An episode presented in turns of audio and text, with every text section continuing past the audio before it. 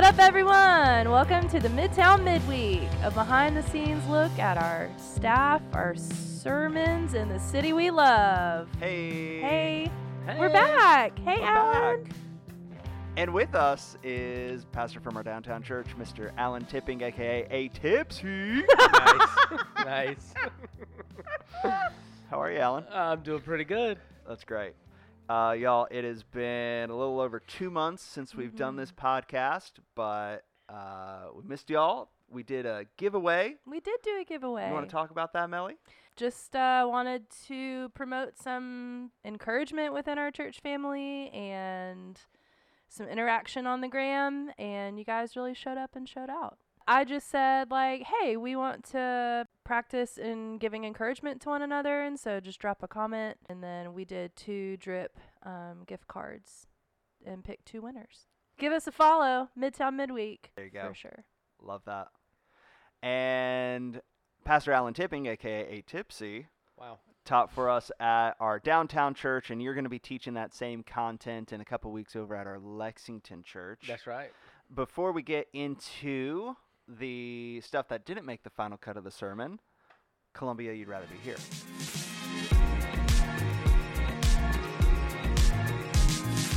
Yeah. So my spotlight is a little different. I want to spot out, uh, spotlight uh, Little League. So my girls played softball, and we have been a part of Trenholm League for Little League for the last two years, and we just love it. I I would say the coaches are awesome. My girls are better. Uh, at softball, they like it more because of the investment in coaches.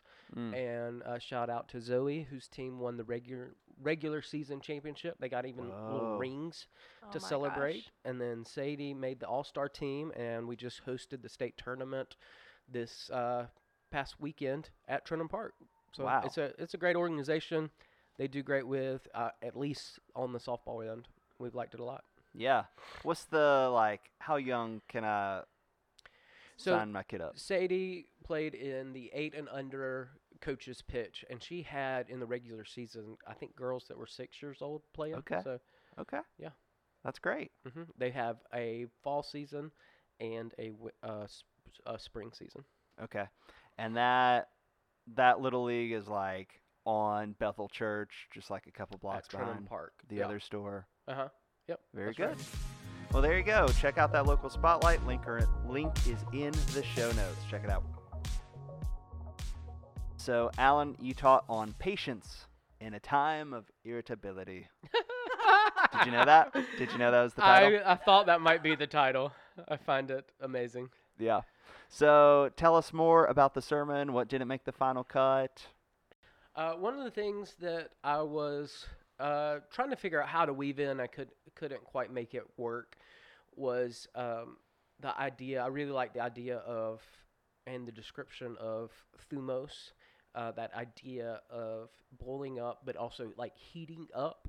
So when you are irritated or angry or uh, anything that kind of triggers that fight or flight uh, your body literally heats up. And so I Mhm. just I just kind of like that idea. Same same thing even when we talked about in the Old Testament the, the uh, long and nostrils. The angry angry word there's nostril, and it's even like the idea of the flary nostrils or the, a red nostril.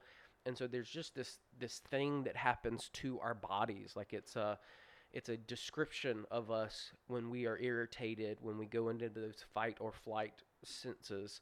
Uh, and one of the things I was just even looking at is some of the, the brain chemistry and how that all works. And so, you know, fight or flight, it's our our innate body's response that we need to be in action. And so it literally we get this adrenaline running through our body, our heart rate increases, it moves all of our blood to our extremities so that we can move faster, we're ready for action. Um, and you know, a- adrenaline is a stimulant. And so one of the things I was even going to talk about is there's somewhat part of us that that getting overly worked up and the heat rising, it feels good. Like Mhm. if I'm not doing good, being irritable and and losing it actually does a chemical Get, like, an response. in my- adrenaline an- high. yeah, Yeah. it's like uh, you could almost use it as a, uh, an adrenaline rush in that you're not just looking for the new exciting fun thing it's you're looking for getting your body moving and so it's like i, I think i put in there uh, sometimes i'm slow to repent in my irritability because it makes me feel better and it, there's something even uh, delicious, if you will, about satisfying that craving and getting that rush going on.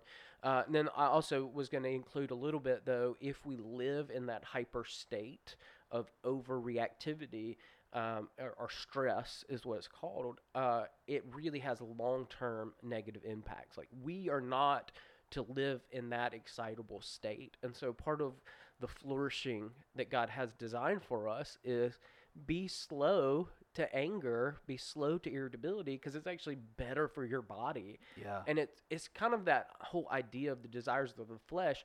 There's something appealing about it. You know, like there's some there's a reason we do that. There's an appeal there, but ultimately it's not what's good for us.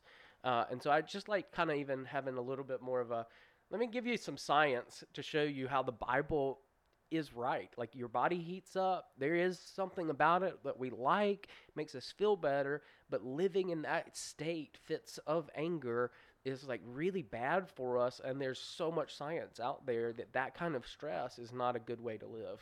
Yeah.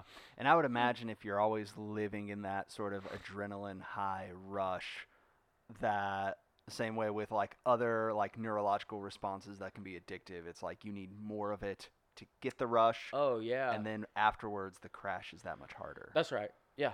Yeah. So anyway, I, I just thought that was there was something kind of neat uh, to talk about it in and the you know science is catching up to the Bible. Who knew? who, who knew? Yeah. Um, and just how how living in that lower boiling, it's it's like nicer in relationship, but it's actually really better for you as a human person, your body. Yeah. Uh, so I. Uh, I thought that was kind of interesting. I, I liked it. I just couldn't make it all work out. Um, I think the other one that I was uh, gonna hit on more is just using the diagnostics and bringing those into your life group and just like, hey, let people know your triggers. Where where are you irritable? Um, confessing that is a step forward in. Mhm. Uh, you know, anytime we take something out of the darkness and bring it into light, helping people even ask, you know, where are you on this irritability scale? Are you simmering? Are you like more chill? Like, where are you? How do you react? You know, I've got a guy in my life group who is one of the most chill people I know, but he also, he just even said it this last week when I'm irritable, that's when I know something's off and I really haven't been hanging out with Jesus. Now you'd never know he's irritable because he's super chill, and you know, mm-hmm. I when I'm irritable, everybody knows I'm irritable. You Mhm. know, like I don't hide it well, and it was just it was also helpful. just like irritability doesn't have to be outwardly expressed, uh, but usually it's a good marker of some something's off. You're not right in relationship with God. Therefore, it's really hard to be right in relationship with other people. Yeah, that's good. So, personality wirings, anger is going to manifest itself in different ways. So many different ways.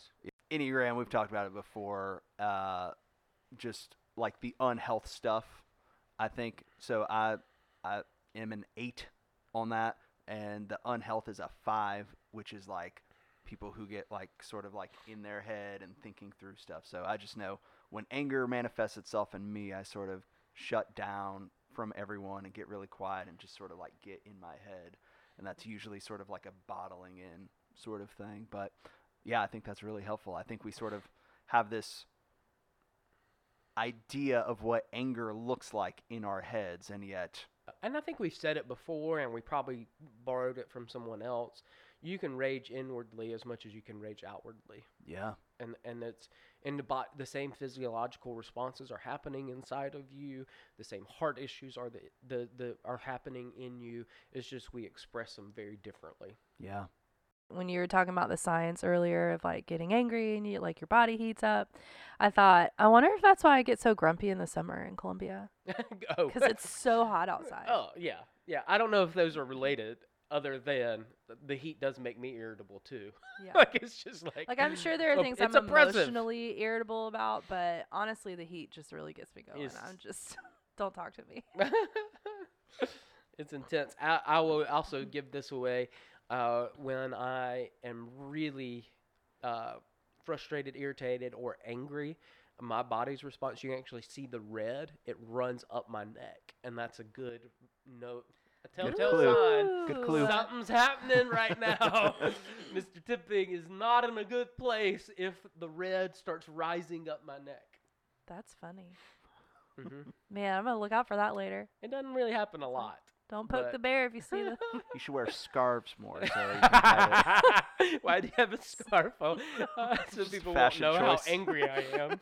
Alan, your Carowinds story uh, Oh, gave me so much joy on Sunday. Like, I mean, sure, sinful, whatever, but like that mental image, I was cackling. Ugh, so funny. I mean, uh, there were. It really wasn't an exaggeration. I I just the nonsensical rules. Like I just don't do well when it's like why, and some nobody could tell me why, and it's like this is only a burden to me. I don't understand what we're doing, and I just I'm not always good in those situations. Uh, anything else that didn't make the final cut? one thought going into the sermon, and, and I didn't do a ton with it, is there is another form of patience. Kind of you, it's just a different word, and this idea of waiting, and, and that is a part of patience. Uh, that's not what the word was in or is in the list of uh, the fruit of the spirit. So I didn't go in that direction. I think they they are different but related. You know, when we're waiting on God, when we're waiting on things to happen, I think our irritability can increase. But we just didn't get into that form of patience. Yeah. Alan, with looking ahead to, I know budget stuff is happening soon. We got kickoff weekend. We're sort of planning, thinking ahead towards the fall. What are ways we could be praying for our church family? Thinking about the things that you're thinking about right now. Yeah. Uh, so uh, we love kickoff weekend. We we picture kickoff weekend as a member conference where we just get time together with each other. It's also in a lot of ways for us a reboot or a relaunch into the next ministry cycle. And so just praying for that, you know, that we it set the right tone for where we're going for the upcoming year and moving in the right direction and meeting people where they are uh, I think is really, really helpful. Uh, I think another big one that I've talked a good bit with our life group leaders and our coaches is over the, the pandemic, in a lot of ways, our life groups have been incredibly good and, and helpful. Uh, we had not lots of connections to people, uh, but one of the impacts is a little bit of what I would say a concentration in our groups. You know, some of the people who were, you know, on the outskirts kind of fell off and we've kind of consolidated in some ways. I, I want to make a, a big push to remember that we have groups for mission and part of what our desire two two of our big goals for all of our life groups are every group around the pool like we would love to see people on mission inviting people in uh, sharing jesus with them as they're doing that they you know the Spirit awakens their heart, then that group gets to be part of the whole baptism gathering. So, another one of our goals is that our groups would multiply, that we could continue to saturate our city. Kind of the, one of our taglines is every every neighborhood in our city would have a life group on the corner as a an outpost, a place for people to know, see, and experience Jesus. And so, uh, we want to do that, and I think it it might be a little bit of an uncomfortable push. These both are requiring an external process. And so I just want to remind our, our life groups this is part of who we are, this is Mhm. part of what we do, this is our means for evangelizing and being on mission in our city. Um, let's move in that direction. So hopefully we'll get to celebrate those. One of the things I'm excited about is anytime a group multiplies, uh, we do a gospel goodbye party. You know, we get to celebrate what the group has been. Now we're also celebrating what the two groups will be.